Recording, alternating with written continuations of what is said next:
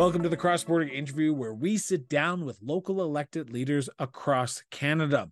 Throughout this episode, we will be learning about who our guest is, what drives them, and how they are working to make their community a better place for everyone. In today's episode, we are honored to chat with City of Barrie, Ontario, Councillor Sergio Morales. But before we dive into our interview, 2024 is right around the corner. And for the month of December, we are running an exclusive 2024 New Year's special. For just $20.24 every three months during 2024, immerse yourself in a year of exclusive perks and behind the scenes access to great content we have in store for you for 2024. So be ready to be part of the national conversation around municipalities and experience the magic of cross border interviews. Simply click the support the show link on the cross border interviews website to subscribe to your quarterly holiday special and make your first donation today. Now, on to our interview with Councillor Morales. Councillor, thank you so much for doing this. We greatly appreciate it for sitting down, taking time out of your busy schedule to talk about yourself and the city of Barrie. But before we talk about the city, I want to talk about you. And I start all my interviews off with the same question, so you're no exception to that. And that is, where did your sense of duty to serve your community come from, Sergio? Some people dreamed about playing in the NHL. Some people dreamed of, you know, uh, I don't know, going Formula One, NASCAR. I dreamt of public service, and I can come up with a story that like I was inspired by individual. It was just something that I was always drawn to when I was younger, specifically in elementary school, and it was something that I kind of just expected of myself. The nice thing about having a, a, a having an interest in public service as you get older, you start to realize um, that different people are meant to serve in different ways that might be a volunteer for some people. That might be on a board, on a Rotary, on a Kiwanis, on a Knights of Columbus.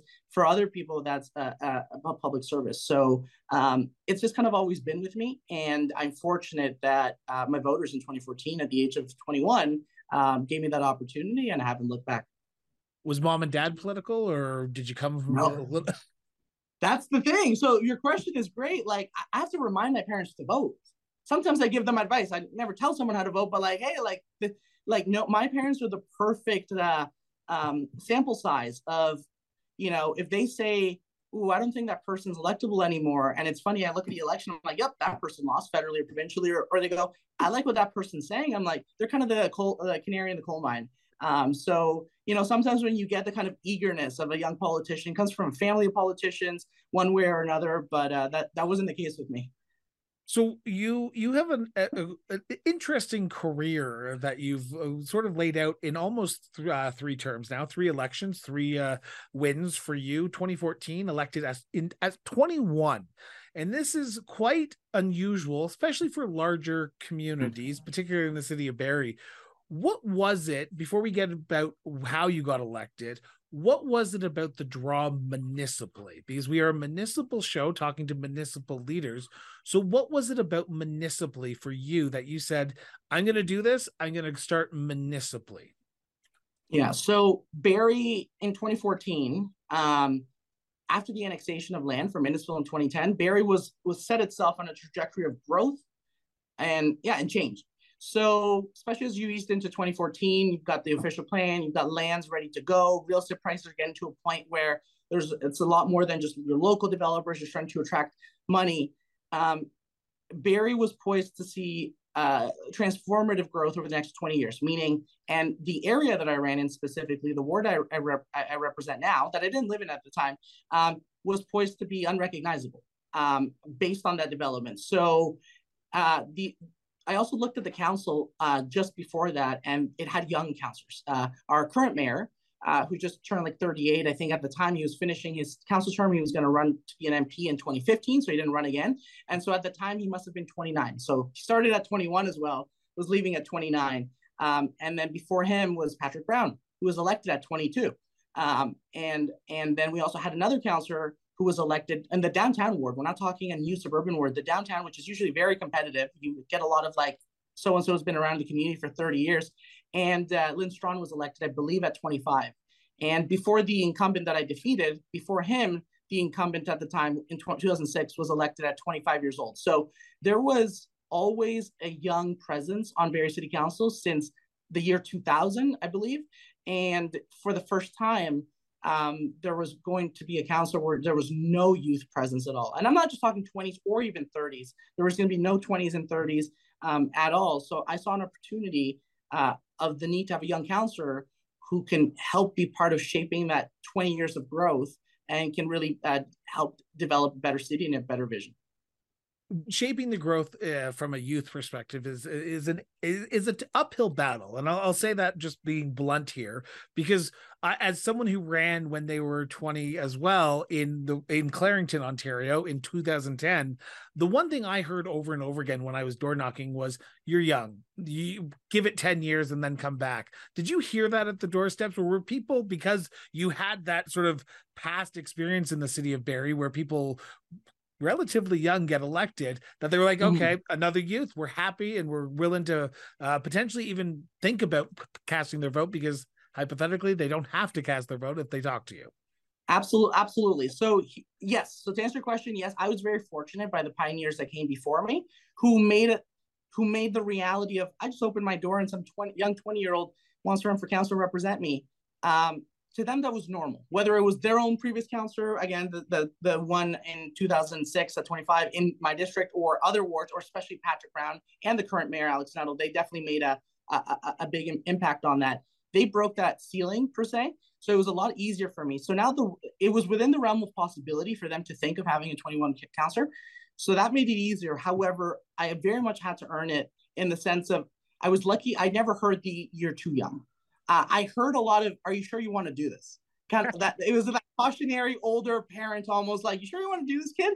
Because uh, you know it's not everything. You know, because I had this, like, and I still have it. I have this hope in my eyes. Very talkative. I talk a million miles an hour, and so they're like, I remember one person saying like, "It might grind you down. It might take away that that that spirit that you have." And I'm like, "No, I know what I'm getting myself into." And I would make a joke, and I'm like, "Listen, if I lose the spirit, you can vote me out next time." So uh, it went well. So I got a lot of cautionary tales. The one thing that I would get a lot of comments, Chris, and this is really funny, I would get a lot, probably like multiple dozens of people would say, I love your ideas. I love about investing in infrastructure at the same time as growth.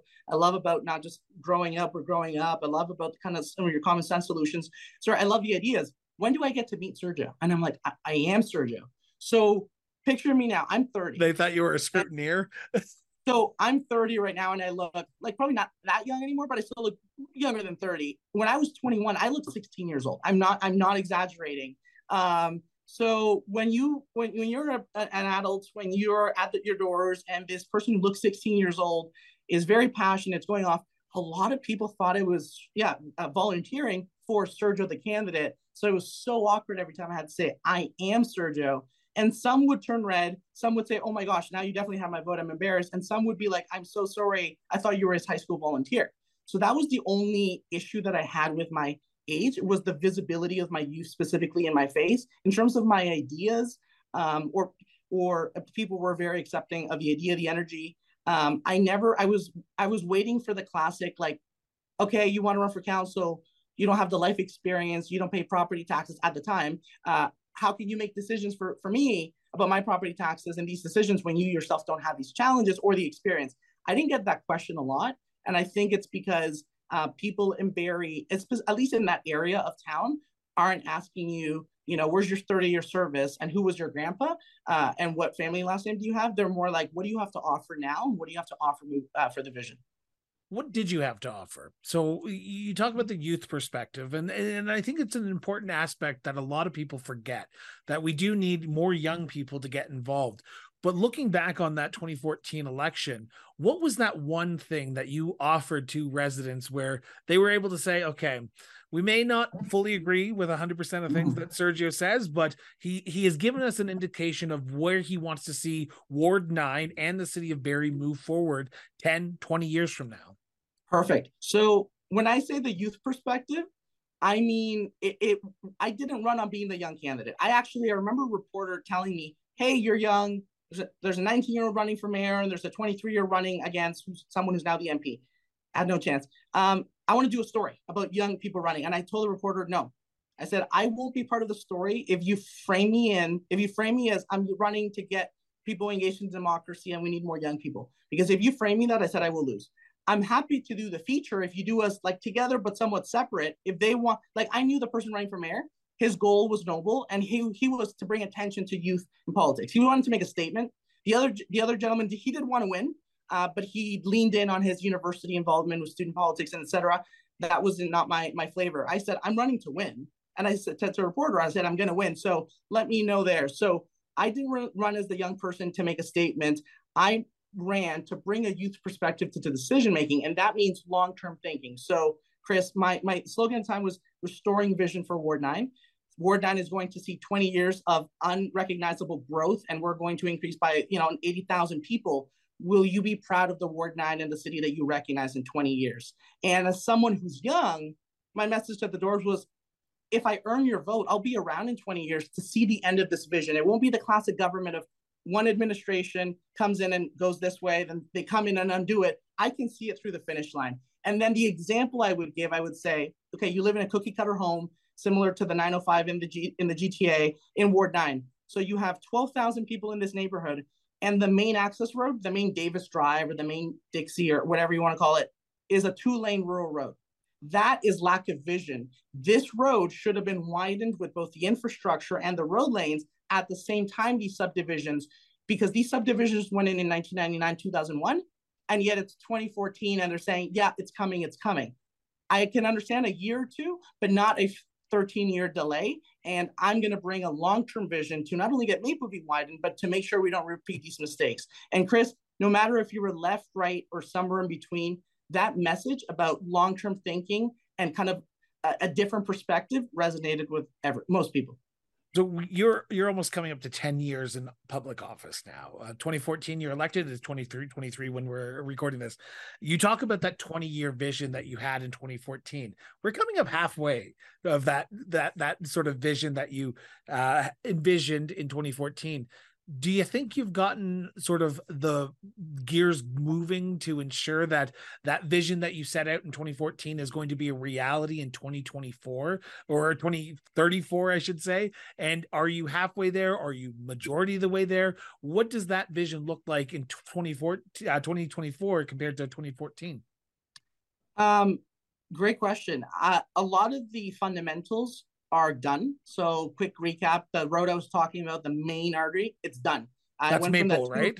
Mapleview Drive East. Yes, it went from the two-lane rural road with the side ditches. It is five lanes with a turning lane, with a proper sidewalk and a multi-use, multi-modal path on one side. That is, cyclists love it, uh, pedestrians love it, and the city loves it because instead of plowing two, we have one more efficient infrastructure. So that is done uh, proper lighting, and all the way from Huronia to Yonge Street. Like, yes, that Yonge Street, the one that goes all the way to Toronto, piece beside the GO station. So that was done. Um, other side roads that needed to be uh, repaired or widened were also done, but that was the main one. So my most of the infrastructure that I ran on directly uh, has been completed, uh, and some of it actually ahead of schedule. And I actually found res- during the, the campaign, a lot of residents were like, Sergio, like we're not only getting the roads fixed, some of these are getting done ahead of schedule. And there was one time where we actually had to shut down, you'll appreciate the story. We had to shut down Mapleview specifically between Huronia and Country Lane, which is basically like the beginning into Ward 9 and the rest of Ward 10, Southeast Barrie. And people would have to go around now. And it would actually, I'm not being dramatic, but actually add like 15 minutes to everybody's drives because it was the main point. And I we had two options. And staff came to me and said, if we don't shut it down, I forget the numbers, but it'll be a significant additional cost. And the high hundreds of thousands, possibly just under a million dollars. If we don't shut it down, we'll do that. So more money, and it'll extend the project by a year. But if we shut it down for December, the worst time you can shut down a road, if we shut it down in December for about three, four weeks, we will save all those hundreds of thousands of dollars and we won't fall behind a year. And they said, You probably want to not shut it down, right? And I said, I was elected to do the right thing, not what's popular. I was elected to do what is the right thing to do. So instead of just saying go with the shutdown and uh, you know I'm going to put my my email on vacation mode, um, what I did was I contacted local radio station. I have a good relationship uh, with the morning show there, and I said I want to get ahead of this. I want to put my face to the issue. I want to own the issue. So Tara had me on the show, and I said, listen, most politicians run away when there's inconveniences or something like this. I want to own it. I want to tell residents that these are our options, and I want to tell them that I've made the decision to go this way. It's not popular, but I want to go here on radio and, and take it on the chin and at least let you guys know what's going on. I did really good at a job of getting it on social media. And I had lots of people, not only residents, but stakeholders and community saying that was a very unorthodox way of making a tough but the right decision. And then the way of communicating it um, was also very effective. You mentioned something that I pick up a lot on when I speak to municipal leaders from across Canada doing the right thing and doing the tough thing and doing the right thing and doing the popular thing is often uh, at loggerheads when you have to make a decision because you have to look at every individual issue as what is going to be best for the general public not just for the here and now but for the general public. How do you do that? How do you do that in a community like barrie in a city like barrie where you yourself uh, do not go to uh, uh Toronto to do your job as an MPP. You don't go to Ottawa to do your job as an MP. You make a decision and you're going to be stopped at the local grocery store the next day, the week after, and you're going to have to sort of dissect that. How do you make the right decision when sometimes it means going against the popular opinion on social media? the way you do that, Chris, is something you said earlier you gain people's trust. And I don't, I don't, I don't want to give you the the the, the hallmark uh, uh, uh, generic answer. Here's what I mean by that. If you earn people's trust right away, meaning 2014, you hit the ground running, you earn it with that radio feature that I did. If you earn people's trust at the beginning, uh, tr- you can lose trust after 10 years, but if you know if you don't gain trust at the beginning, it's hard to get it after. So if you gain people's trust, what people will say when they see an unpopular decision is they'll say, "Listen, I really don't agree with Sergio on this idea. I think he's wrong. I just think he's wrong. I think we should. I think we should ban bonfires in backyards, which I'm against. Um, I think uh, I should be able to keep parking my car on a five-lane busy road. No, we needed to go to no parking if you got your road widened. I'm sorry, it doesn't matter that you bought 20 years ago and life changed. That's that's the social contract of living in a city. Um, but when I'm clear, when I give them an honest moment of my time, and I'm not sarcastic or dismissive, but I give them a clear explanation, they can hang up the phone or finish reading the email and go, I don't agree with his decision on this one issue, but he has earned my trust in general.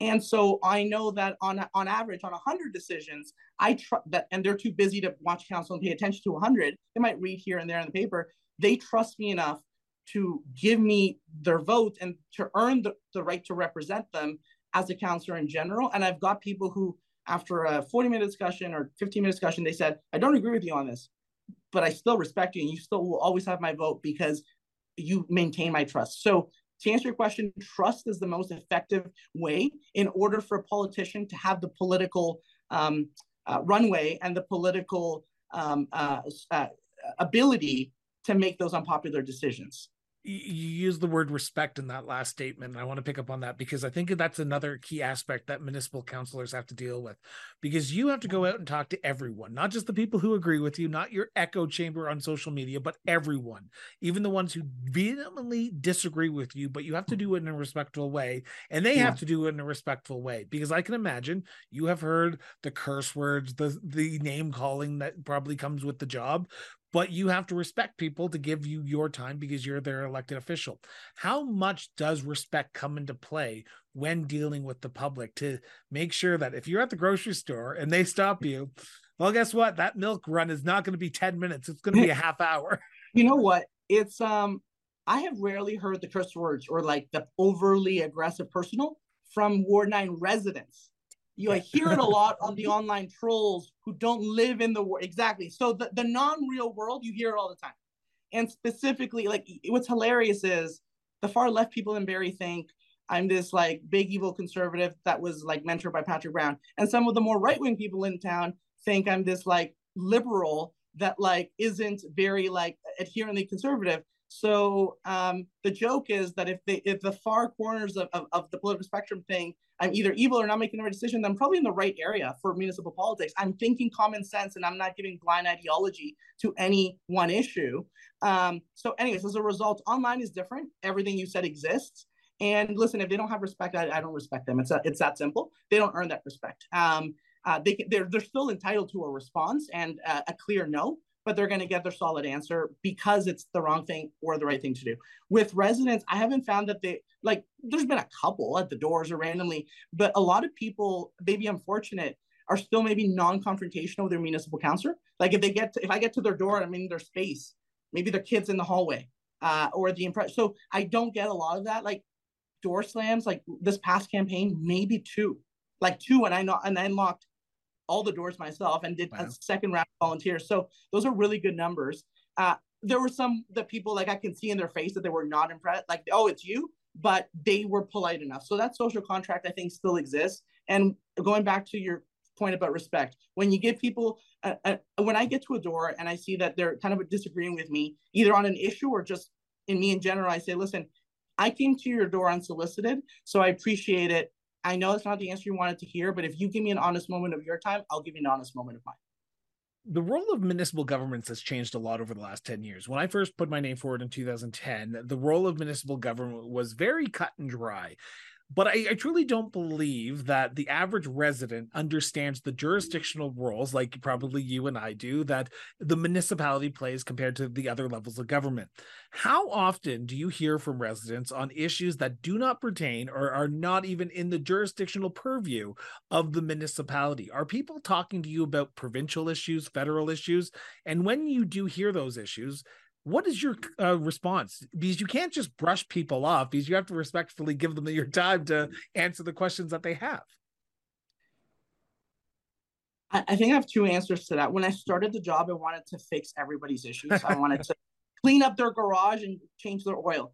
And you quickly realize if you want to if you want to not burn out emotionally it's not just time wise if you don't want to burn out and, and become disenfranchised disenchanted by the job that you wanted to bring a vision you had this energy of people going yeah we'll vote for someone who looks 16 because he's inspired me um, if you don't want to lose that you have to kind of like set expectations for yourself. So at the beginning to answer your question what i would do is even if it was a provincial federal issue i would um, like call directly the mp or mpp and i wouldn't take their i wouldn't take the constit staffer i would go to them i'd book a meeting i'd call and make sure I got the phone call. Uh, I, I'd even research it myself, and I realized I, in order to be the most effective municipal councilor I can be, I need to know my limitations. And it's not like, oh, that's not my department or not my jurisdiction. Uh, it's not about being dismissive, but it's about being able to preserve, preserve and set boundaries for myself to be more effective. So what I've done now and, and kind of maybe made that change, I would say around 2017, is I will respond, call or phone and let them know, listen, that's not the jurisdiction. But then I would have, instead of just saying, call this person, here's a number, have a nice day, I would say, here's my advice of what you can do on this. You could approach this person, you could approach, I don't know, the property manager, and then go to the to the uh, political side and make an appointment with a constit uh, manager. And if you need a, a letter of reference or if you want a soft introduction so you get a little bit warmer response, I'm happy to do that. So even as recently as a month ago, I got a, a citizenship question. Well, we don't do citizenship. And he was when I said go to the MP's office, his instinct, and it wasn't about the local MP. His his his his understanding of government in general was just like, oh, I'll, I'll just get bogged in the system. I said, how's this? Call them and tell. And I said the person's name. Tell them Sergio referred you. And if you really want, email them and CC me an email. You'd be surprised how quickly I'm to do absolutely nothing. But if that go, and then people feel like you're not just brushing them off, they feel like you're empowering them to get an answer. Um, I have one last question on this area, and then I want to turn to the city as a whole, and I want to talk about apathy because I I believe, and this is me saying this, not the counselor. This is Chris saying this, uh, the host of the show. I think there's a true apathy when in this country when it comes to municipal politics. I, I I don't see the active participation that we see provincially or even federally because traditionally they're partisan.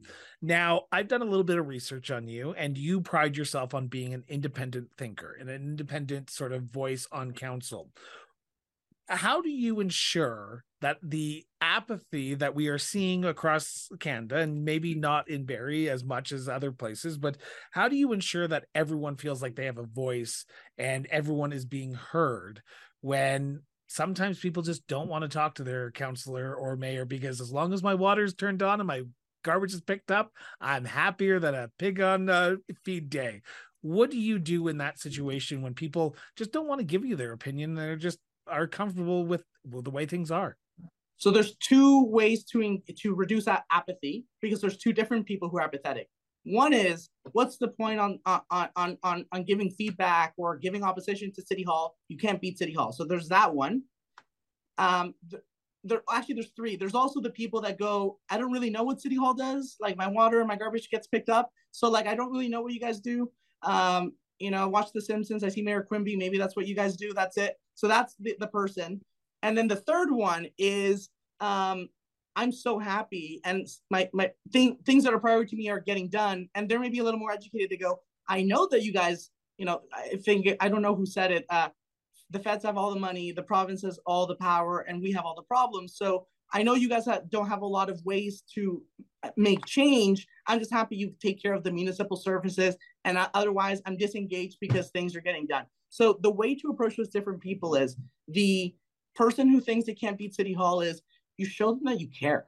And there was a lot of people at the door, like when I got in 2014, like very small things, like the light bulb on the street light is out, or this little thing, or or, or somebody did an illegal dump on the curbside beside the mailbox. Like at 21, I would say, I'm t- they're like, what are you doing? I'm like, oh, I'm taking a picture of the incident. I'm not your counselor yet, but I'm going to fix this t- for you before the election. As a member of the public, anybody can contact customer service at your local municipality and put in the legwork. You don't have to be a counselor. Um, and so I would do that. And like, I would come back the second time. People are like, it got done, sir, within a week or two. And like, you definitely have my vote. So show them you care and that you actually are going to solve the issues is is for those people and give them an honest moment of your time like i said earlier if if if you can fix your issue great and if you can't or if you disagree tell them do, be firm. Don't pander. Don't say you'll look into it. Don't give them false hope. That's how you empower nimbys and that's how you empower bad decisions. But say no and then explain why and then that's it. And the the the other person the person who doesn't know what we do um, I pride myself on, I think the last nine years, for seven years uh, in a row, I was the highest spending counselor on Barrie City Council. And I pride myself on that because I got to Dorset in 2014 and I said, Do you know who your counselor is? And they said no. Most said no. And I'm like, Exactly. When I come back, you'll know who I am. Whether you like me or not, you're going to know who I am because we get a budget. And I told them, I'm like, it's not like our MPs or MPPs, they get like hundreds of thousand dollars. At that time, it was $2,200. And we weren't small. We were in a rural municipality. I'm like, we got $2,200. You're going to get a news a newsletter, a Christmas card, and you're going to have a website. You're going to get the bare minimum, and that's just not happening. Not just in that my ward, but because of a lot of the older counselors, they just they didn't want to have a website, they didn't want to deal with that. So I said, you're going to get that level of service.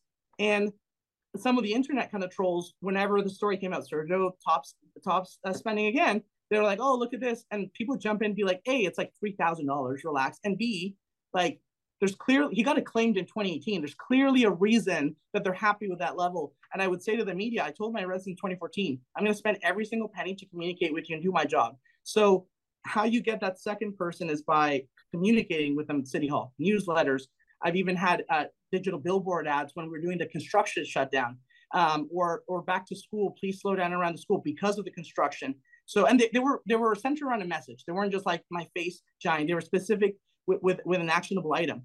And now the last person, the person who is so happy that everything's going well, uh, and you know what, and and and and and and they're just happy with that. Um, you engage with them once in a while. They'll reach out to you, and if you do respond even on a smallest issue, they go, "Listen, I don't have to talk to City Hall a lot, but when I do, I reach out to you. You get back to me quick, whether it's a yes or a no, and that's how you keep those people engaged." I want to turn to my second segment now, and it's about the city as a whole. But before I ask this question, I'm going to preface it by saying this is a conversation between the counselor and myself. This is not a motion of council. This is not a direction of council. This is not a policy of council. This is the counselor's opinion. Counselor, in your opinion, what do you believe is the biggest issue or issues facing the city of Barrie as of recording this episode right now? Housing. It is House. housing. We need more housing. Uh, we we we we have reached a situation not just in Barrie but in, in southern Ontario and in, in other places in, around the country that um, you know go to school get a good education technical or academic get a good job work your nine to five save some money and you don't have to live a fancy life but you'll be able to afford to buy a decent house doesn't have to be fancy you'll be able to save money that's gone and here's the thing we're not talking about the 80s or 70s like chris we're talking about like when you ran in most of southern Ontario, houses could still be bought between 240 to let's call it 550 on the upper end. And now that 220 house in Barrie is 850, 900. And I'm not even talking about the southern GTA. Um, that's not acceptable, and people are losing hope. And that's why you see what you see at the federal level and provincial level. That's why you see a bit of the changes in housing policy. So the biggest challenge we're facing is up until recently, up until about a year ago, Barrie was in the top five, specifically hovering around number two and number three of most expensive places to rent for a one or for a two bedroom, one of those categories, uh, in national surveys consistently for seven years, because Barrie has been historically anti density. And this is not acceptable. And I think we're getting to a place between the work Dr. Mike Moffatt has made, advocacy around the province, and many, many other people that I won't be able to list everybody, where the pol- the municipal politics of appe- appeasing to NIMBY desires of just nope, I don't want any housing. I don't care if it's a building, a townhouse, nothing. I don't want anything. I moved here in 1975. This is what I bought into. That's not how it works anymore. And uh, I'm really glad to see, not just locally, but uh, provincially and hopefully nationally, that the political uh, winds are changing and we're going to be getting more housing built. So housing comes with a cost though, because you, I'm assuming after 10 years, you will probably know that to build housing, you need infrastructure and infrastructure is not cheap these days. And before any developer even looks at an area, they want to know that there's going to be the proper infrastructure that they will not have to fully uh, pay for. So how do you balance the need, the understanding that housing is needed, but you need to invest right now and right now there's an affordability crisis that is tackling a lot of the country well the majority of the country if not all of the country right now. And that means you have to mm-hmm. potentially look at reallocating service levels or reallocating money to ensure that infrastructure gets built so that way you can build housing. Perfect. I'm gonna you said your hometown was Clarington right? Yeah. I'm gonna use Clarington kind of an example because it'll make a lot of sense. So how there's a cost that comes with more housing so uh-huh. you one I can make the argument. I'm going to go on the other side for a second. Uh, um, you know what? We may need more housing, but we can't do it at the expense of existing taxpayers and people who contribute to this community. Um, it would be unfairly and unjustly adding a multi-hundred million dollar bills uh, in perpetuity that our grandchildren would be paying uh, for residents who haven't even been here. And so we need to be smart about it and go to go do studies at committees for 10 years. That is the NIMBY argument. The reality of somewhere like Clarington is housing uh, growth doesn't usually pay for growth.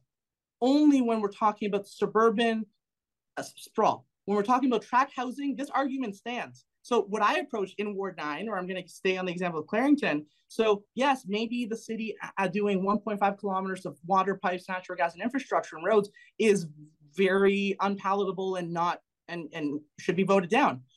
But that's if we're approving cookie cutter subdivision of singles and semis if you mix in singles, and they're still a part of the equation, by the way, to get rid of cul-de-sacs, they, they need to be gone. But if you keep some singles in there, row homes, um, um, as well as semis, back to backs, stacked townhouses, and now all of a sudden, if Clarington gets, if it's just normal that on a somewhat arterial road, you just by default, as of right, approve six-story buildings because it's on the Ontario Building Code out of wood.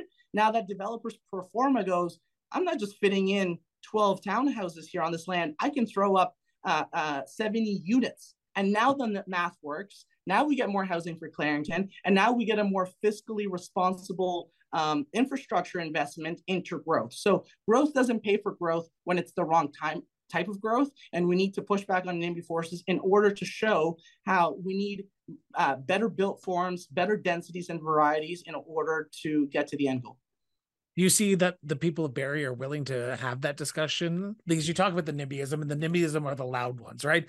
The NIMBYism, uh, no matter where you go in this country, NIMBYism is always the loudest bunch of people in the, the community. Do you do you get a feeling that people of Barrie are looking for change, looking for this type of diversification of housing? Um, Chris, in my campaign literature in 2012, 2022, running against three, three opponents who all lived um, in the ward grew up like the two young uh, candidates. One was 21 at the time, one was 33. So, fun fact Ward 9 loves young people. Uh, so, they grew up in the neighborhood. So, they were the 20 year experience. Uh, and the uh, the older gentleman, um, uh, or not 20s, uh, he also had 20 years of living in the neighborhood. So, and I had, I think I don't live in the neighborhood anymore. I, I moved there after I lived there. I bought a condo, lived there for like a couple of years, and then move back to kind of where I grew up. And residents know that. I don't hide from that. I'm saying this to you in the interview because again, my neighborhood isn't who's your grandpa, what's your family name, and yeah, it's kind of like okay, what are you gonna do? Or like your results. That's fine. I moved here ten years ago. That doesn't matter to me. So to answer your question on that campaign, in my main literature, uh, in kind of like my platform, I put a picture of a seven-story building, the tallest building, which I'm not proud to say that the tallest building in my district of cookie cutterness I put the picture of it and said, one of my items is to fight for more housing of all types and all sizes because you and your grandchildren deserve to have a place to grow up here or, or retire if you choose to. I did not hide from it. I didn't say only appropriate growth. I said all types of builds. I said cut red tape, hire more planners, stand up to overzealous uh, NIMBY groups, essentially special interest groups, and overzealous councillors, because I said if you, you, your grandchildren shouldn't have to move, and this is a line I'm borrowing from Dr. Mike Moffatt, they shouldn't have to move away to Northern Ontario because they can't afford, you know, let's say you're somebody in your 60s and you have grandkids because your kids can't afford to stay locally, you'll never see your grandchildren. So that argument resonates well. And I kind of borrowed that. And I said, your grand your children deserve to raise their families here the way you raise them if they choose to. And you as a retiring senior, you should have the right to be able to downsize in your community if you want to stay here. So it's all about option. And I put a picture of a seven story building um, that was supposed to initially be two story retail. And I would joke to some residents who really supported me at the doors or afterwards. I said, How many politicians do you know that would put the biggest, dense, densest development that ever been approved in the neighborhood on the re-election platform? And they're like, Not a lot. You, you've got guts. And I said, Because I believe in the message. And um, my vote percentage from my first election went up in the most recent election. I ended up at 67.5%. Um, and there was no clear second person. It wasn't like, okay, it was you and far behind it was one alternative. It was evenly spread among the other three. And I had, you know, this kind of like a sports stat. You can make a stat about anything, but out of the number of people who took the time to vote in my district and all the districts in, in Barrie, you know, I looked at the number, how many people took the time to vote and went, I'm voting against the incumbent, like in all the words not as a percentage because they're all different sizes of wards, but as a magnitude, I had the least number of people vote against me out of any district in the city. And I put here's a giant building beside your cookie cutter subdivision. So I think the Overton window is changing, Chris. I think people are realizing um, that we need more housing and that outdated uh, philosophies of using city hall to stop needed housing is gone. And what I try to work with people on, I'm like, okay, listen, the density is going to happen but you have concerns about snow storage, let's work on that. You have concerns about the street light or the internal lights on the surface parking lot being too bright and shining onto your house. Let's do bollard lights. Like I'll push the developer to do bollard lights, period. You have concern about outdoor amenity area? Absolutely, they should be providing more. You have concern about noise or, or, or the turning driveway? I will 100% work on those real issues uh, instead of giving false hope about the project overall. So I, I, want to flip the the original question on its head for a second because I've been accused of only talking about issues that municipalities face. So I've got to ask the sort of the uh, 360 question, and that is, what does Barrie get right?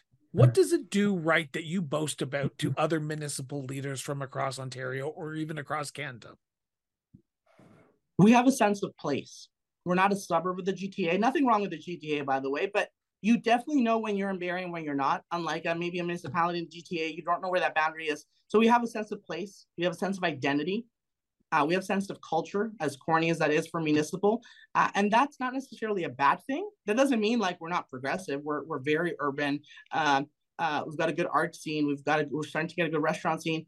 Um, but because we know who we are, we don't forget where we kind of came from in the sense of of a city of 100 probably 70,000 now you run into the person in the grocery store and you get recognized by two, three people and you stop. And even if you're not a councillor, you have this conversation. You run into Billy at the bank and say, How's grandma? So that is something that you usually only find in places that are under 30,000. Like you might still find it in Orillia. You're going to find it in, in like Leamington. You're probably, but you usually don't find it once you get above 130. Uh, but places like Barrie, I know Guelph has a bit of that quaintness in, in Kingston, but you don't find it in Pickering and they're smaller. You don't find it in Whitby. So we do that right. And we invest in our people. Our waterfront is our jewel. Not only the natural uh, the natural design of it, which we didn't do, but beyond that, the way we've developed the actual boardwalk and the park and the and, and, and prioritizing people, places, and pushing the parking in the back, but still doing adequate. That is something we've gotten right. So I think we get our waterfront right. Um, we get our our identity right, and uh, and and really maintaining that cohesiveness of of our social identity. In addition to I guess do, what do we get right? We have ski hills 10 minutes away and we have the water five minutes away. But I don't know if we can take credit for that. I guess we just do all the other things well that it enhances what was naturally given to us. So I want to my last segment before I have to let you go here because I am cautious of time and I want to talk about my favorite subject and it's because I have promised that if you come on my show, I will appear in your community spending my economic dollars and that is tourism. I enjoy tourism. I enjoy Canadian tourism. So I've got to ask the million dollar question on the tourism file and that is what are the hidden gems of Barrie that don't often get talked about, but you want to promote right here, right now with listeners from across Canada and around the world? So when you come to Barrie, listeners around the province, around the world, uh, you are again ten. You are ten to forty minutes from ski hills.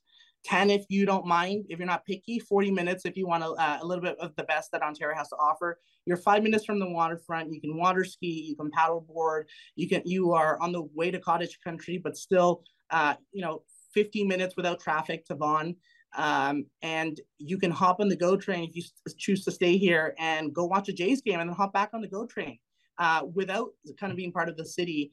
Uh, we have Arda, Ardagh Bluffs, we have Sunnidale Park, we have Minet's Point, which is kind of like a, a lookout beach on the water, but it's not a lookout because it's on the water, but it's kind of the, the place maybe at dusk that you go to uh, with your kids, your significant other, uh, and we have festivals going on every week, uh, whether it be Kempenfest or it be uh, some some other festivals that are happening. Uh, so far, so we shut down our main strip in the downtown open air Dunlop and and pedestrianize it for on the weekends, which is provides that kind of COVID experience that most people grew accustomed to around the province, um, as well as some specific hidden gems that I'll tell you when you visit. I just I thought to myself, I'm not going to plug a specific restaurant over another, but uh, maybe you can tell your viewers actually you paid a visit.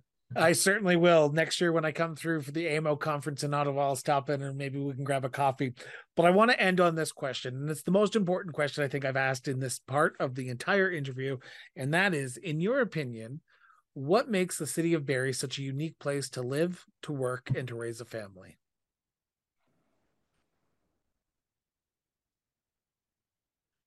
It's that sense of identity and you know i recently answered that question so it's going to seem like a bit of a repeat but i'll try to i'll try to expand. It's that sense of identity and sense of place that you don't get in other places.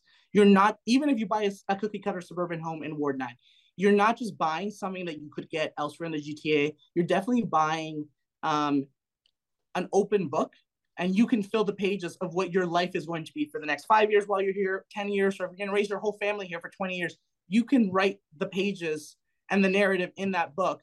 And that means uh, growing up in schools where people truly do know each other, growing up in places, in a place where it's where you're not going to get a dirty look because you just said hi or I'm sorry to somebody at Walmart. Whereas in, I did that in the GTA one time, and not that they were mad, but they're like, "Why are you saying sorry?" or "Why are you saying like why are you making small talk?" Here it's kind of normal. So again, for people watching who live in places that are 20, 30, 25,000 and under, you it's very unique how you still get this in Barrie. And some people want the best of both worlds. Some people want that innocence and vibrancy of a small small town, but they want the amenities of a big city, and that's what Barrie has to offer.